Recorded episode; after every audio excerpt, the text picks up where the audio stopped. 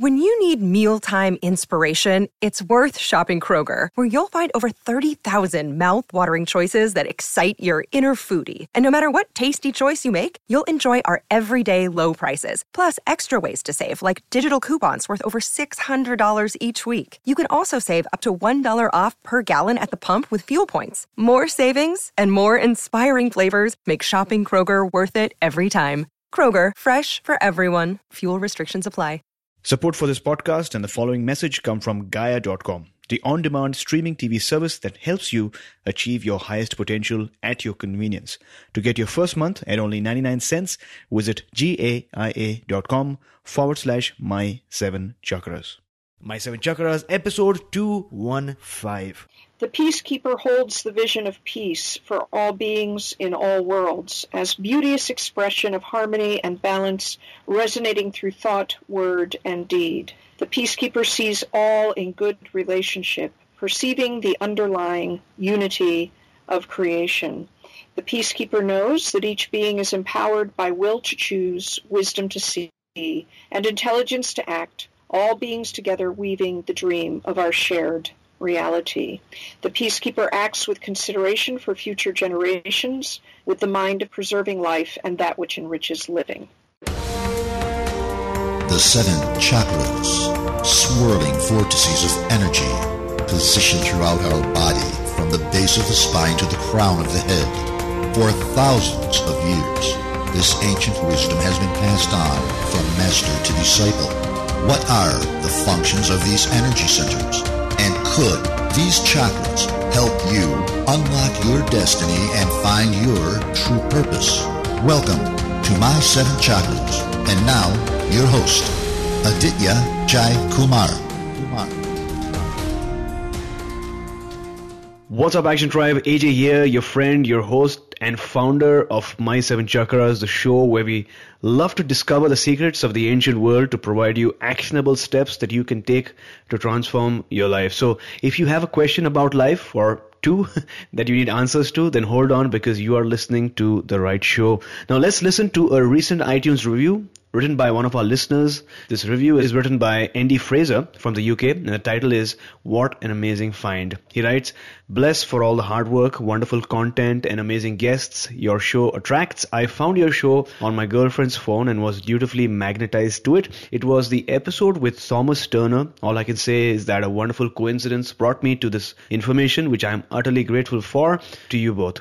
Now, I'm a true fan and eagerly await your episodes. Massive gratitude and keep up the amazing work. Signed, Nick. Action Tribe, if you've been loving our episodes and were waiting for the right moment to write a review, then let me tell you that your time has come. To write your review, simply go to my7chakras.com forward slash review. That's my S-E-V-E-N chakras.com forward slash review. You can go there, write your review, write your heart out, uh, because every review counts and I read each and every one of them. And with that, let's bring on our special featured guest for today, who is Rachel Mann. So Rachel, are you ready to inspire? Oh, yes, I certainly am. Yes. That's amazing. So, Rachel Mann is a shamanic healer, a spiritual teacher whose work combines the wisdom traditions of Native American spirituality, Buddhism, shamanism, and in depth psychology. She is the owner of the Great Medicine Wheel of the New Earth School of Mother Earth mysticism and offers deep teachings from this ancient system for how to live life with creativity, passion, purpose, and abundance. She also offers a 300 hour training in shamanic energy medicine for treating trauma. So today, let's meet Rachel as she helps us understand these different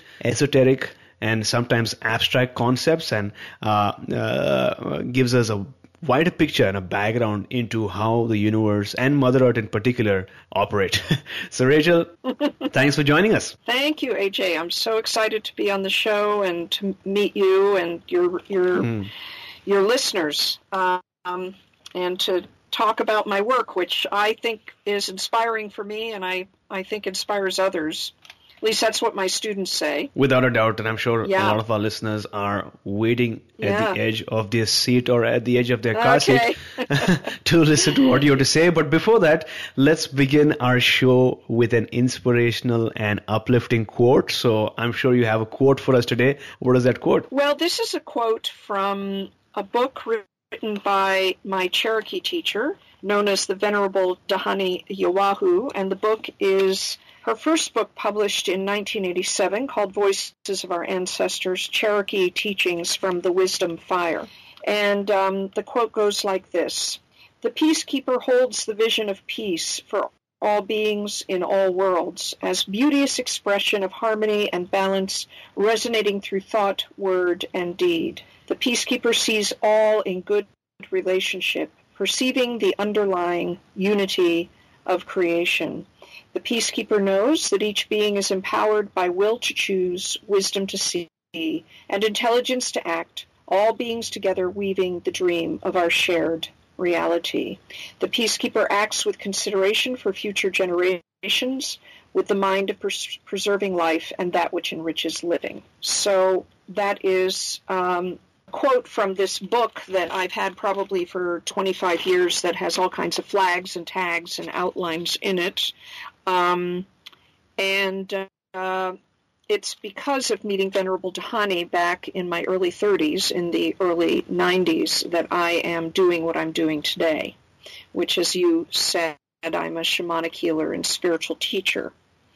And the reason why I love this quote is because a lot of my work is really focused on how do we find the golden mean of peace within us and how do we work with our inner states in a way to bring about harmony within ourselves and how do we work with mother earth and all the beings and powers and all the the dimensions the multiverses to uh, bring about that harmony and balance within ourselves. Um, and I uh, I used to actually teach a course um, at the University of Virginia called um, Gandhi and the Native American Peacekeepers. So I have a very strong investment in um, in how healing can bring about peace not only in ourselves personally, um, but also on the planet as a whole. So, Wonderful. Thanks a lot for sharing. Thank and, you. Uh, I love that this quote is very related to you know our moment over here, which is called the Action Tribe, and you said the will to choose, wisdom to see, and intelligence to act, right? And I love the fact yes. that action, taking action is such an important and integral part. So you not only have to choose and not only have to see in, you know, wisely, but also you need to be intelligent enough to act. And, uh, so, so, so love that quote. Thanks a lot for sharing. My, my question is, uh, moving on to you know your expertise and your experience what exactly is shamanic energy healing? Well the form of energy medicine that i practice um, the root the core of it was adapted from the indigenous peoples of the andes and the amazon by my teacher alberto villoldo who founded one of the biggest and most well-known shamanic training schools in the western world. Um, energy medicine um, this this kind of energy medicine involves um, working within the luminous body or the energy body of the client to remove heavy energies, which we would sense or feel as crystallized energies, liquids, um, sludge, and so on. And then we also go into the deep self or the subconscious, or as in some shamanic practice, it's called the lower world of the client, where we can actually extract the, the, the very roots of whatever the wounding is that's um, helping manifest uh, the beliefs and the contracts, the soul contracts that are then creating certain patterns uh, mm-hmm. of experience and patterns of habits and habit and mind um, in the outer world. Um, and it's a very powerful, dynamic form of healing. One of the reasons why I practice it uh, is because in my own life I found it to be powerfully transformative of um, much of the the traumatic impact I experienced growing up with a very um, abusive, uh, brilliant, and uh, creative, but um, very difficult mentally ill mother.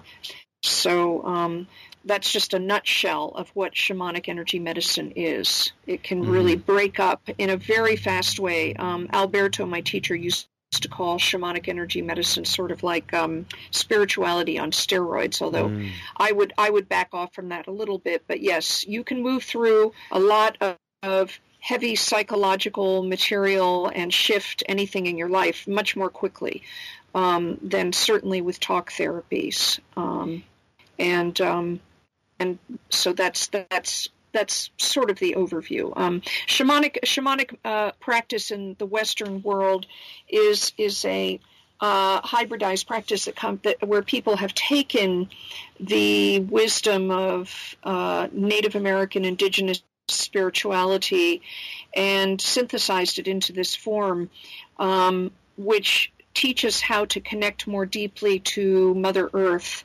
and to the world of the spirits and powers and helpers in service of um, healing oneself and developing uh, greater self empowerment in the world and, and um, greater sense of connection to um, spirit, all that is, you know, to to um, on on the journey essential essentially as I would talk about it with my Buddhist influence to enlightenment. So that that's that's my answer in a nutshell. Got it. Now you spoke about removing the heavy and crystallized energies in the light mm-hmm. body. So what exactly mm-hmm. are these energies? Well, a good example would be is that um, let's say a client comes to me and mm-hmm. um, she tells me that she is a very anxious person, right? Mm-hmm. And that she's been anxious and fearful all her life. And so when I begin to work, and so the, the light body is essentially the aura, which since you talk about chakras, you know, the aura mm-hmm. is that beautiful light body that surrounds and interpenetrates the physical. And yeah. so when I would begin to uh, open up and loosen up the light body so that um, I can reach into it in a sense. Um, that fear that this person has lived with all her life would have might have built up as sort of um, what I would sense or see or feel as kind of crystals uh, throughout the energy body, throughout the light body. And um, so any heavy emotional state is going to have an energetic um, imprint Mm-hmm. And that energetic imprint, you know, might manifest or I might feel or see it as crystals or sludge or tar or fog or smoke um, or even like viscous liquid or something like mm. that or mm. fire. Right. And so when I say heavy energies, that's what I'm talking about. So the heavy energies are really the outcome of uh, the, the, what is produced by heavy emotional states. Yeah. And those emotional states, those heavy emotional states, of course, sometimes, if not often, arise because of um, inner conflicts that themselves may arise from you know traumatic wounds we've experienced in our past or even that have been carried down through the generations of our family our ancestral lineages and also also from past lives. Got it. Got it. Yeah. I've read a couple of books on the auras, and that's exactly what they talk about. Uh, mm-hmm. Uh, you know, the crystals that form around uh, the emotional body or sometimes the mental body as well. Uh, yeah. But the crystals are sort of like these reddish crystals, or sometimes mm-hmm. they're just sludges or gunk or maybe grayish yeah. matter. And it sort of, uh, uh, you know, relates so closely to some of the sayings that we have, right? You know, this man is moving around with a cloud around his head, right, uh, right. and literally, it might it might like to a person who's able to see the auras might be able to see. I'm guessing some gunk or some you know uh, grayish matter that is not really not should not really be there. So thanks a lot for for for clearing that out and yeah. sharing that with us. Thank you. Yeah. Now, in 2007, you left a 25 year academic career to get a formal training uh, at an energy medicine school. Is that correct? Yes, that's uh, that's when I left my tenured um, university administrative and teaching position to go study with Alberto Villoldo. What what um, made you make that shift? So to speak. well, there had been many things, of course, leading up to it, which gets a little bit into the story, right? Um, yeah.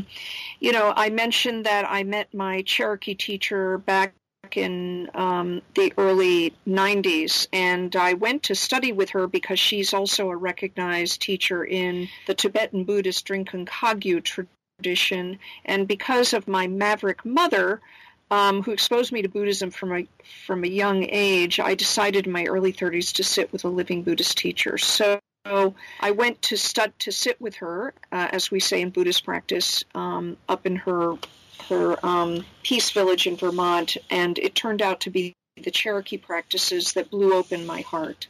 And so, you know, over the next, um, that was in the early 90s, so over the next 20 years or so, I I um, I studied with her for a few years, and then I started to really connect in with Native American spirituality. And in the meantime, my own symptoms from PTSD, uh, of, of post traumatic stress disorder, because of the impact of my mother, began to really worsen in my mid 30s. And so I eventually discovered energy healing work, um, you know, actually from a black, you know, a, um, a, um, a bulletin board at a local health food store. I saw a flyer and I went to that session and had a very profound experience and um, some long term relief from symptoms. And I knew that this was the path for me to heal myself.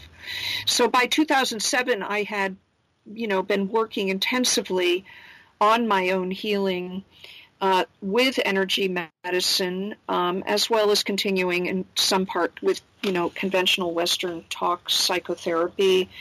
Um, and um, as we say in shamanic practice, the, the inner pressure to to kind of step out there and be a healer than myself began to really mount. Now, along the way in my academic career, I was I, I got a, a, a, master's degree in Soviet studies and a PhD in um, Slavic languages and literatures, and um, I parlayed my interest in my graduate school years in how oppression uh, by autocratic regimes influences, you know, impacts the individual and the collective and how that gets resolved by them, you know, how they work through it. And so I began to do a lot of interdisciplinary research and teaching on the impact on uh, in violence and trauma studies, which was an emerging field in academia in the late night, uh, night, um, 1990s and into the 2000s. And so I was kind of all my own personal healing work as well as my academic research and teaching were coming together, I began to do anti-racism uh, training and teaching as well, and um, I considered, you know, going and getting a second PhD in psychology, but you know, really didn't feel like I wanted to go back into that kind of track, you know. And eventually, I got a, a health crisis kind of hit me, and um, I got a message, uh, as I say, from uh, the spirits that I needed to step up and do what I knew I was meant to do, which was to be a healer um, full time and a spiritual teacher. So I gave, um, I took four months of paid medical leave um, from my job, which I was lucky to have, and then I just decided to to leave, and I started a whole basically third career in my life of being a shamanic healer and spiritual teacher and started from ground zero you know financially because eventually my my financial resources, you know, uh, ran out before I was able to kind of get everything, you know, completely back to the same level. So that's that's the short that's the thumbnail version of the story. So obviously you made a big change in your life. Like you said, you were embarking on the third career that you had, and I'm guessing there was a lot of risk as well. And on one side, you were listening to the universe, right? So how did it feel to sort of, you know, make that leap? Uh, there was obviously a lot of uncertainty. There were financial challenges, which is not something that is easy to go through. So, what made you, you know, go there? Well, you know, the funny thing was is that I can remember even as a as a child. I mean, I was always very spiritually oriented as a child. I had a very spiritual worldview and a sense of connection, particularly out in nature. Um, um, I mean, other kids, as I grew up, would comment on how there was something, you know, unusual about me or spiritual about me if they had that word in the, their vocabulary. So I think by the time 2007 rolled around and I was in my, um, you know, early uh, 40s, um, you know, I just knew I was not doing what I was meant to do. I knew that I had gotten into a second career after the Cold War ended, and jobs in the Russian Soviet field kind of dried up. Um, I I got into a second career in uh, being a teaching and research technology administrator in higher education in the arts and sciences, with teaching as part of it, and I just knew that it wasn't what I was meant to do. I mean, um, and I was increasingly getting more and more unhappy. Um, you know, when I when I uh, told my sister that I was thinking of leaving the job, she said, "Well, you know, why don't you just, you know, stay for another 10 years and then retire early?" And I I just said to her, "Well, I know that if I do that, I'm going to um, you know, be be very unhappy and maybe even get sicker because I had been suffering from you know terrible chronic pain, um, which at the time I thought was fibromyalgia for by that time really 12 to 15 years. So so it just felt like a no-brainer. I mean, it was a huge risk. I mean, a huge, huge risk financially, personally. But I also trusted my ability to set a goal, and this is very much a part of shamanic practice that you know you you vision what you need and want in the future. You know, you you you dream, as Venerable Dhyani would put it, you dream your world into being. Um, and and I knew I had, you know, I had been successful in my previous work and I knew that if I just kept my, you know, sight on what I knew I needed and wanted to do, that it would work out. It doesn't mean that it wasn't. It had moments of difficulty. In fact, there was one day, maybe a couple of years after I left my job that I and I was living with a friend of mine for free and I came to her and borrow thirty dollars, you know, for gas. And I was like crying and saying, I don't know, maybe I should give up, you know, and she's she's one of those friends that's believed in me, you know, all through this. And she said, If you leave right now, Rachel, I'm going to spank you. You know, you can't give up. you are meant to do this. So there you go. Yeah, so thanks a lot for sharing. The reason why I asked is many of our listeners are also on the verge of making a shift in their lives. And uh, like you pointed out, sometimes it's not very easy to uh, take action towards your life purpose, right? But it seems like from your experience, you really listened to the emotions that you were feeling and uh, you listened to the nudges that you were getting and then just went uh, all in. But of course, your support system was strong. You, you had that friend of yours who did support you, sort of like an angel, uh, helped you embark yeah. on this, on this new journey. Now, you spoke about uh, shamanic energy medicine. And I'm sure many of our listeners are waiting to learn about what exactly happens during an energy medicine session. Well, usually I'll start by um, the client and I will start um, by talking about what she came for or he came for and what or what issue is up, and that that part, as I say to them, always feels a little bit like you know you're talking to your shrink. Um, you know, we're just delving into the nature of the work. Sometimes people come to me with, you know, symptoms of PTSD or they feel like there's a block, you know, they've hit a block, a roadblock in calling love into their lives or in their careers or their work. And so through that process, we get down to the intention for the work. And what I call that process, it's like capturing the tip of the thread, uh, the thread which you're trying to pull through the eye of the needle. What I'm doing is I'm I'm tracking the energy of whatever the issue is and just getting the little tip of that energetic cord that connects it to the patterns and processes in the in the individual in the person in their luminous body in their deep self and then I put them on the table, fully clothed, uh, face up, and I have them take. I give them a. I have a medicine bundle, or as it's called in the practice um, among peoples of the high Andes. It's called a mesa. And I have a mesa that has um, stones in it, 13 stones that have been gone through a deep initiatory process with me through my own healing, and they've been transformed into healing ally stones.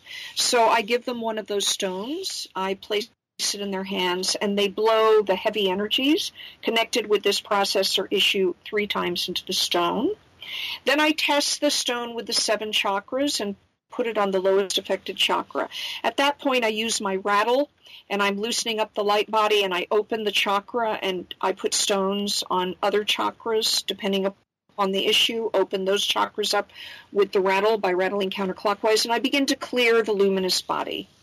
And then I travel to the deep self. I journey. So shamanic journeying is very common practice among folks who do this kind of work, where we can journey into the deep self, the lower world, or even into the upper world, which uh, might be called in psychological terms the superconscious, where we can connect with the higher self, with you know guides and guardians and angels and t- teachers.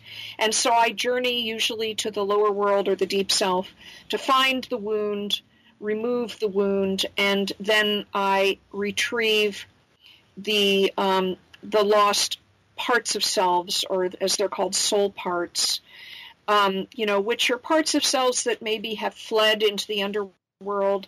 Um, for instance, if we had a if we were a gifted musician but our family kept saying to us you know you can't be a musician you'll never make a living and you know wouldn't let us play music so that part of us goes you know disappears essentially into the unconscious and so i might bring back that part and reinstall it like a seed in the luminous garment in the chakra so that that seed then will grow and flourish and then we close off the luminous uh, we we clo- you know i illuminate the chakras with this light of the sun and close the chakras and smooth out the energy body. So that's the nut of it. I have lots of other tools that I use doing entity and liquid extractions and so on, but this is the core of the work. Wow, I love that and love your explanation. It seems like you've got a very clinical approach to this and you've done it so many different times as well. Uh, as you were speaking about it, I could actually imagine myself on, you know, lying down and there's actually a picture of uh, of you doing one of these uh, treatments, I guess, or ceremonies you know, on your website, and I sort of imagined that you holding that the stick with the, with the you know the medicine medicine bundle and 13 stones in it. So really, really descriptive. Thanks a lot for sharing. Now you mentioned a while back that you're able to see subtle energy like the aura. Well, um, you know, as I tell my students, we all have different way, you know, different strengths in terms of perceiving subtle things. Um, when I say I see, I see with my inner sight. Um, in other words, some people can see auras, for instance, with their out with their outer eyes. Um, I see with an inner sight. I'm very imagistic. I also feel. I have a strong feeling sense, so I can feel usually in my own body patterns and impressions um, of what is in the client's body, and that can be anything from liquid energies, crystallized energies, as we discussed, to even their emotions. Um, I also generally will be able to pick up a sense of like I'll be I'll see or I'll hear or I'll know a story that will come to me.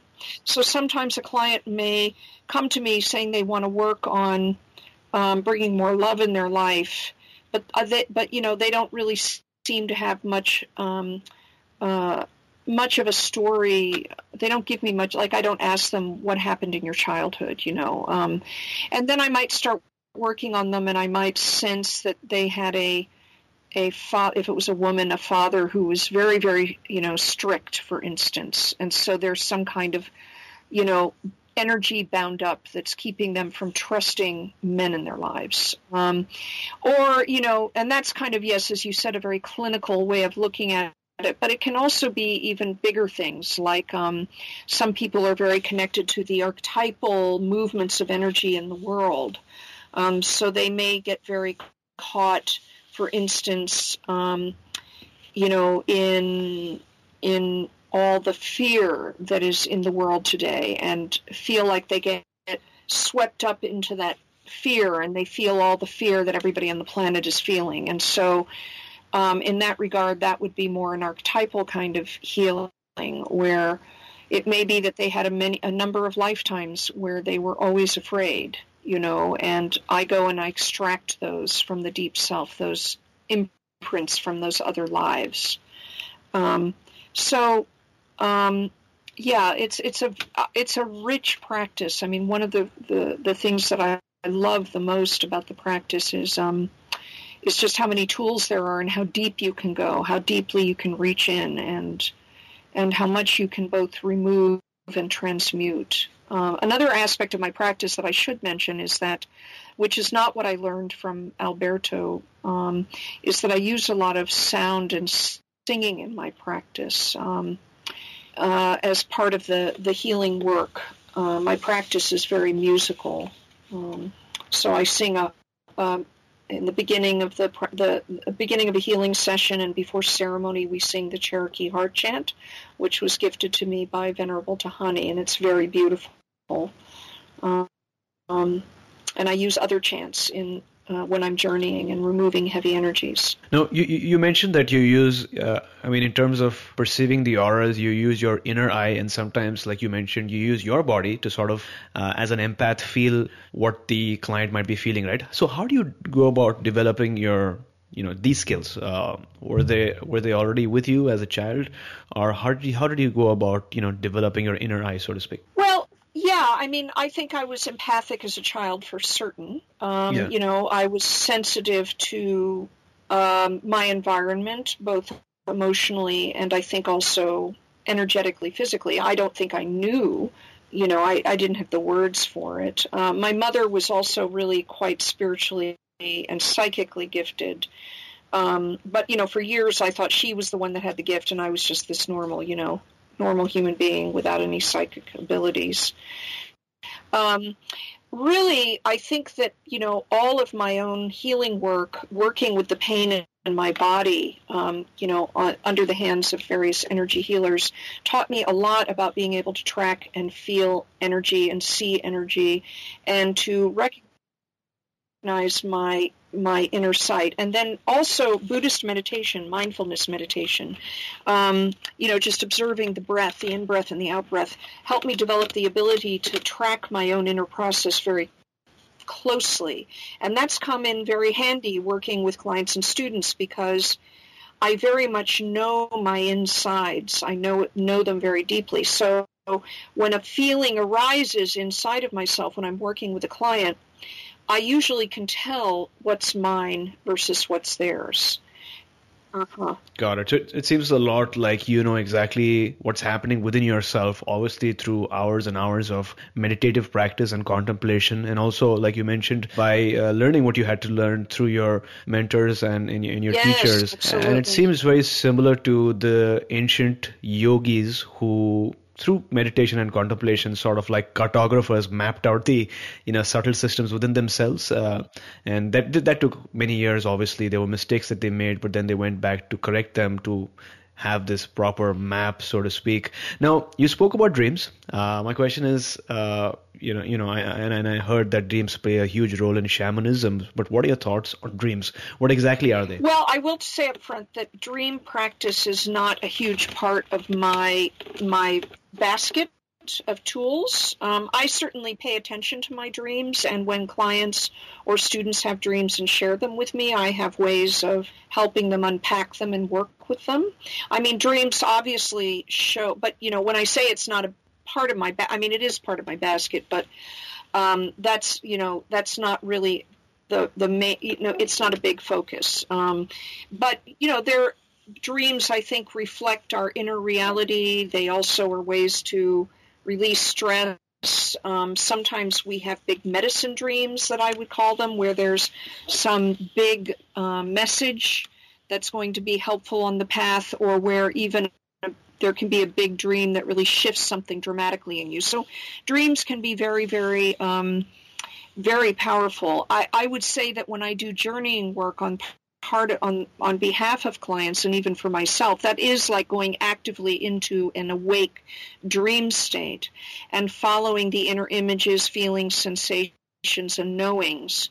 And that's very similar. That's really a kind of awake conscious form of dreaming that is used in service of you know developing greater wisdom releasing blocks um, you know and all of that that essential work that's part of the spiritual journey Mm-hmm. So being conscious while you're you're dreaming, right? Like lucid dreaming, would you say? No, what I'm saying is that when I journey, so journeying would be where I actually take a rattle or a drum, yeah, and I do a visualization where I journey to what I call the sacred valley, the place of healing, dreaming, and vision. So I'm doing this while I'm awake with a client, or when I'm in meditation, you know, for myself or I lead students in my classes on journeys. And so you go to the Sacred Valley, and there's a beautiful tree, um, the tree of Mother Life, and you go and you sit by the tree. And you can journey down into the body of Mother Earth, into the lower world, and there you encounter the the, the wounds, the soul parts, the soul contracts and gifts that um, are ready, you know, the wounds that are ready to be transmuted and removed, and then the soul parts soul gifts and new contracts that are ready to come back. And so that that's a kind of awake dreaming because it is um, active imagination where you follow the, the inner images and feelings and sensations on behalf of the client or on behalf of a particular uh, question you have or intention you have for yourself in your spiritual journey and in your healing. Mm-hmm. That's what I mean by I'm not talking about lucid dreaming where you're asleep and then you become awake and lucid in the sleeping dream, which is another kind of practice. Um, which, which I said, which as I said, that's not, that's not a, that's not my particular medicine that I offer uh, students. Mm-hmm. Although I use, I use it sometimes for myself. Yeah. Yeah. So my question is, how did you first become aware of the ancient wisdom and the teachings of the Paqos, the medicine people of the Andes and Amazon? How, how did you how did you first become aware of? Well, um, here in Charlottesville, Virginia, in the United States, where I live, um, uh, through word of mouth, I heard about um, a shamanic energy healer who had was moving to Charlottesville and was coming and seeing clients. So I went to see her, and this was about um, ten years after I had um, last studied with Venerable Dhyani, and when she put me on her table and started working on me, I recognized a similar energetic frequency and an ancientness that I had experienced in my studies with Venerable, Venerable Dhyani. And she was a senior faculty member in Alberto Villoldo's school. And she suggested to me, she said, you need to go study with Alberto Alberto because I think his work would be tremendously helpful. So then I went to study with Alberto in the Four Winds Society Healing the Light Body School. And as I said, he his teachers were from the Andes and the Amazon. And then eventually, I did eventually actually go to Peru in 2015. Um, and there I, under the expert guidance of my partner, who's actually um, indigenous from uh, the high Andes in Peru himself and does a lot of work on behalf of the indigenous peoples of the Andes and has deep knowledge of the culture and history of those peoples, gave me a beautiful tour of Peru, and we connected with a Paqo or a um, who's like a medicine person, spiritual healer, teacher among the Q'ero people of the high Andes. So that strengthened my connection even more to the um, those beautiful ways of being and teachings um, that had already been, you know, seeded in me by Alberto, you know, seven years before. Mm-hmm. Got it. All of this is really, really fascinating, and I love the way that you explain or share the stories as well. Thank you. Uh, do you ever find it hard to explain energy healing and spirituality to your colleagues in the academic world? Yes, although it's interesting to note. So, after I left my full time job at the University of Virginia, um, I did continue to teach for UVA uh, for the next several years part time in an adult degree completion program. This is for adults who are completing their, they may have had a couple of years towards their bachelor um, and then went back, wanted to come back to school later in life to finish that their degree. And um, I was able to teach classes in topics that were of interest to me. I had a wonderful, there was a wonderful dean of the school, and who was very open to these things. Um, and so my students in those classes were they ranged in age from 25 to 70 75 they were you know off they were christian republican democrat um, you know culturally diverse um, racially diverse and I taught courses. Uh, one, as I said, one course called Gandhi and the Native American peacekeepers, talking about Native Americans who've given profound teachings of peace, including Venerable Dhyani. And I also taught a course called Shamanism in the New Age on the, on the uh, evolution and history of shamanism in the Western world. And it was amazing because some of these people, you know, had come, you know, at least in the United States, you know, mostly what people are taught about Native Americans is that they're quote unquote primitive and they quote unquote worship the sun and worship plants and animals. And um, you know that it's a, a, a, low a lower you know it's not um, as high a form of religion or spirituality as say Christianity or Judaism or you know Hinduism or something. And it was amazing how um, with the methods I used to slowly dismantle their their, you know, unconscious biases um, and prejudices, um, how they would open up and be so amazed. Like it, it would be like all of a sudden, and, and they would say to me, "We are so happy, you know, that you've taught us this because we realize that we've been lied to." Um, so that's my students. In terms of colleagues, I mean, at this point, I don't really um, interact much with colleagues in mainstream academia. I do teach. Um, I am a faculty member on uh, for Atlantic University, which offers an online master's degree in transpersonal psychology, and it was a university founded by the great uh, American psychic Edgar Cayce. Um, and so, in that university, transpersonal psychology, of course, embraces um, the spiritual dimension of the human journey, and, and you know, extraordinary human experiences that where you know we tap into spiritual, you know, realms and dimensions and um, as part of the part of the whole person. You know, it's not just the the mind and the emotions, but also this transpersonal or spiritual dimension of the human being. So my my colleagues on that faculty, of course, we all share. Um, you know the worldview that there are these other dimensions of of our human journey and that they're extremely central to to to our to life you know and to the well-being of the planet as a whole Got it. Thanks a lot for sharing. Now, based on what we discussed today, based on what you've shared today, what is that one action step that you'd like to recommend for our listeners? I would say an action step would be to go out in nature and to uh, approach, walk in nature with the awareness that everything is conscious and alive and aware, that all the stones, the plants, the trees, the water, the mountains, everything is conscious and alive and aware, and that spirit, as you might call it, is within, through, and around everything. This great, alive, creative, vibrating matrix of love that is experiencing him or herself in form in this physical dimension and go out there and begin to pray and to send gratitude to to mother earth and i think that you will be surprised at how she will respond and give you so much back that you will actually even hear the voices of the water and the mountains and the voices of the wind and the trees. So, Action Tribe to access today's show notes. Visit my7chakras.com forward slash 215. That's my7chakras.com forward slash 215. And before moving on, a word from our sponsor, Gaia.com. Explore the vast traditions of yoga with the Gaia original series Yogic Paths. Filmed across India, the 13 episode series captures the beauty of mystical Indian landscapes and never before seen ashrams while taking the viewer on a journey through the many traditions of yoga. While the practice of physical postures called asanas is most well known in the West, understanding the full scope of this rich and varied tradition gives meaning and power to the yoga that we know today. Action Tribe, since you're listening to this show, it's clear that you are interested in topics such as chakras, yoga, and self realization, and you know exactly where to go for audio content and interviews.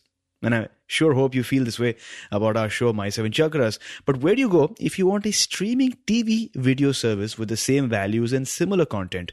The answer is Gaia.com. To start watching this show, The Yogic Paths, as well as get your first month at Gaia for just 99 cents, visit Gaia.com forward slash My Seven Chakras. That's G A I A dot com forward slash My S E V E N C H A K R A S. Death does not concern us because as long as we exist, death is not here. And when it does come, we no longer exist. This is an amazing quote by Epicurus. Actually, I think that this is a phenomenal quote because it explains to us the significance of death. So many times we are worried about how things might turn out. We're afraid of not being good enough. We're stressed out about how people will perceive us or judge us. And all we're doing is thinking. And this can lead us to a downward spiral. The only thing that you really need to fear if you have to fear something is death. And once you're dead you sort of do not exist in the physical world at least in the in the physical plane. But but as long as you're here as long as you're breathing as long as you can walk on your feet you have literally nothing to be afraid of. No challenge no obstacle no difficulty is stronger than the strength of your spirit, as we're learning today. And if you try hard enough, you'll realize that the challenge that was in front of you actually helped you on your journey towards self realization. So, Rachel, on the same topic of challenge, talk to us about a phase in your life during which you went through a major life challenge. Tell us how you got into it in the first place, and then how did you handle it? Well, I would say a major life challenge in my life was the the impact of my my mother my mother's mental illness on me. Um, and the amazing thing about that process, so she actually died um, when I was 40 years old. Uh, she was um, um 69 years old. She died in 2001. Um, and, you know, often when we experience trauma like that, you know, particularly when we're kids at the hand of our of, of, a parent or parents or some other adult, you know, it can have such a deep and profound impact on our lives, you know, and really negatively affect the quality of our lives. Um, I had a I had a psychic um, that I went to many many years ago um, tell me that I would achieve my goal, my goals, and I think my goals have always been to have the deep inner peace and and um, serenity in my life, and to do the work of my heart. And she said, but when you finally get there, you're going to look back and realize it was the journey that mattered. Um, and so, how I've dealt with it is really by everything you've actually talked about, which is through deep self contemplation. I always say that one of the greatest gifts that my mother gave me was that she drove me deep inside of myself so that I could come to know myself so well. And in doing that, I discovered, as the great um, psychologist Carl Jung himself said, that ultimately the whole journey is really all about our spirit and spirituality. And I used a combination of, you know, uh, spiritual practice. I sat with a number of um, Buddhist teachers, American Buddhist teachers in the Vipassana tradition. And I also did a lot of transformative energy medicine on myself. And so anytime I get stuck, you know, because it's a natural part of human life, and this is what I tell a lot of my students, you know, it's not like you're going to hit some golden mean and be happy forever. Um, you know, life is going to bring challenges. A, a, a loved one is going to die. Um, or as the Buddha said, you know, we may we're going to have illness, we're going to face old age, and whenever I hit one of these bumps in the road, like last year, my father was dying in a very um, hard, prolonged way um, in his old age, and um, I really hit what I call a dark night of my of the soul, and I realized I had to reach even deeper for a bigger, deeper connection to spirit. So I used all the tools that I have in my tool basket. You know, I used meditation, I used journeying, I sought out teachers, mentors again um, to help me through the process, and I um, and I did shamanic journeying uh, and self-reflection, and and I allowed myself also to just grieve and be present to the truth of what it means to be a human being in, in a body, which is not always easy you know. Well, thanks a lot for sharing that uh, wonderful story with us. Uh, before we move on, if you had to summarize or maybe share a major life lesson with our listeners based on what you uh, shared so far, maybe in just one sentence, what would that one major life lesson be? Face the truth that life is messy and learn to love the messiness, love yourself, and passionately embrace the journey. That's what I would say. Mm-hmm. Well, thanks a lot for sharing that story. I think it was really, really inspiring. You mentioned that one of the large, biggest impacts that you had in your life was your mother's illness on you, and uh, you, you know, you, you told us that when you experience trauma, especially at the hands of someone within your family, it can impact your life in a big way and uh, but you took action in your life and you did not just give up you in fact visited a psychic uh, who once told you that you would achieve your goals but then once you achieve your goals you would really look back at the steps that you've taken in your journey and you would treasure it, even though it wouldn't make sense while you're taking your journey. And uh, you also turn around your experience and you said that your mother really helped you dive into yourself so that you could get to know yourself better, which is a very empowering way of uh, looking at your life. Uh, you obviously did a lot of work, but you also reminded us that uh, Action Tribe life is a roller coaster and it's not really a constant state of happiness. You will experience darkness, but remember that at the end of midnight, you will experience the sunrise of life mm-hmm. and the truth of what it really means to be human. So, thanks a lot for sharing that wonderful message with us. You're welcome. You're welcome. Yes, I'm. Yeah. Please go ahead. No, I was just saying that's a beautiful um, rendering, you know, synthesis of everything that I've said. Thank you so much. And I would, you know, I would emphasize that the, you know, the results, the fruits of this is a lot of joy and and happiness. I mean, I wouldn't I wouldn't trade away the hard parts for all the the creativity and joy and passion and then love that has come out of it. You know, it's all grist for the mill. Mm-hmm. So, Action Taker, I sometimes wonder how you discovered our show. And based on what I've found, there's usually a particular reason that led you to seek out My Seven Chakras. Sometimes it's curiosity about how the universe works. Sometimes it's general boredom, right? You're on your phone and you type something and it leads you here. But in most cases, I know that many of you are also going through some pain right now, physical or emotional pain, and you're looking for ways to heal yourself. Many of you maybe have gone through a phase of suffering, trauma, uh, challenges, and maybe you're looking for a way to distract yourself or learn something new or find a new way to live. And I want to assure you that help is on its way. As we're learning today, Mother Earth, the spirit guides are always by your by your side, guiding and nudging you in the right direction, and you're never alone. But at the end of the day, it is you who must take action, as we learned in the first uh, quote itself today, the intelligence to act, and make sure to, to take the effort to transform yourself from within. It is possible, but only if you focus all your intention towards achieving your human revolution. Because, like Aristotle said thousands of years ago, it is during our darkest moments that we must focus to see the light. So, Rachel, as on today, what is your life's calling? What is my life's calling? My life's calling is to transfer, transform the the wounds that we all carry within us, our own personal wounds, the wounds of many generations and ancestors, in order to transform the wounds of the world into a means to end finally for once and for all violence and create a lasting peace. That is my calling. As you look back at your life, what would you say is that one defining moment that really changed things for you? You know, maybe if you read a book or an experience or an interaction that you had, what is that one defining moment for you? Well, there've been many defining moments. I've been rich in defining moments in my life, but I would I would go back to meeting Venerable Dhyani Ywahoo in the early 90s um, and uh, being exposed for the first time to the Cherokee practices. I always, for me, that's a touchstone. It, it, it changed everything for me. And and the second second defining moment, which came not long after that, was when I went to this first energy healer for the first time and experienced this amazing had this amazing experience on the table of a, of a, a dying holy warrior on a, a, field of battle in the Middle Ages, and, and, that opened my eyes to the power and the potential of energy medicine. Um, and so those two things together, I would say, were probably the two most single defining moments of my life in terms of where I am today. So, Rachel, we've finally come to the last round for today, which is called the Wisdom Round.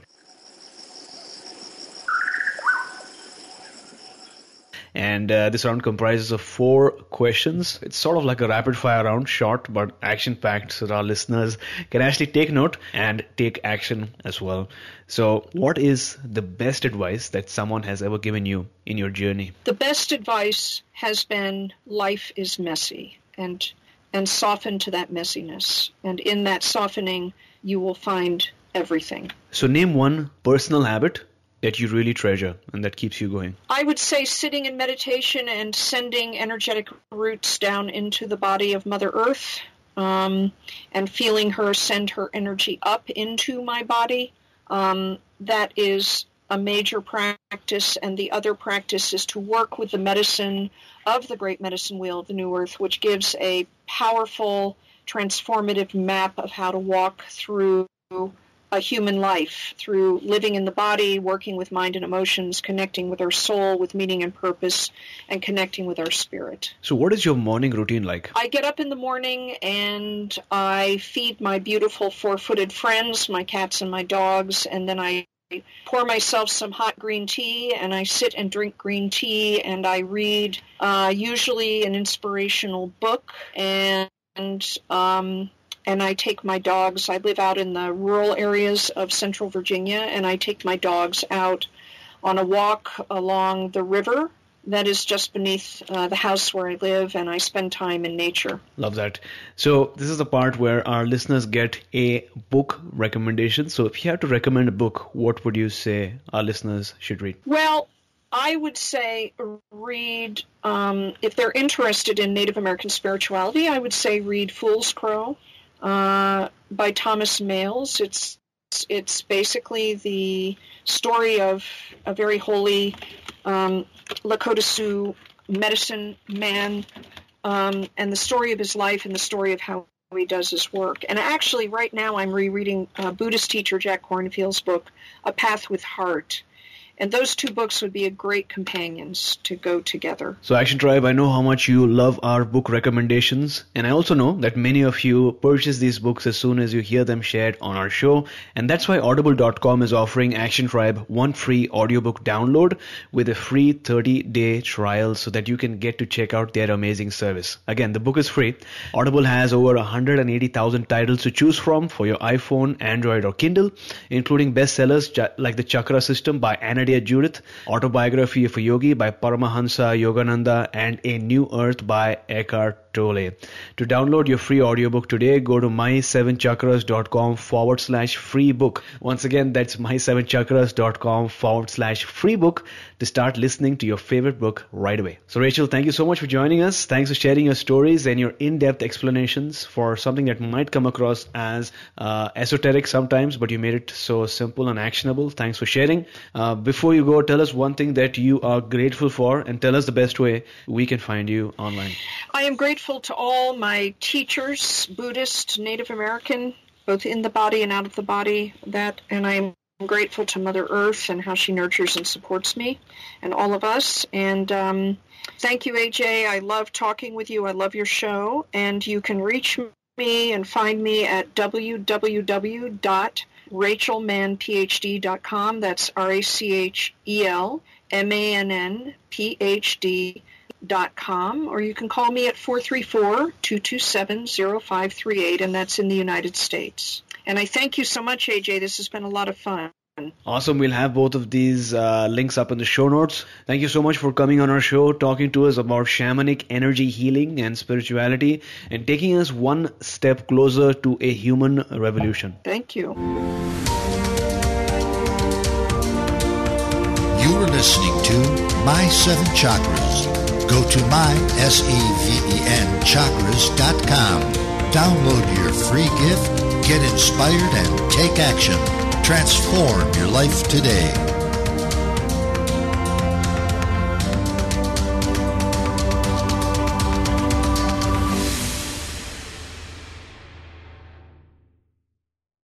You know how to book flights and hotels. All you're missing is a tool to plan the travel experiences you'll have once you arrive. That's why you need Viator. Book guided tours, excursions, and more in one place. There are over 300,000 travel experiences to choose from, so you can find something for everyone. And Viator offers free cancellation and 24 7 customer support for worry free travel. Download the Viator app now and use code Viator10 for 10% off your first booking in the app. Find travel experiences for you. Do more with Viator.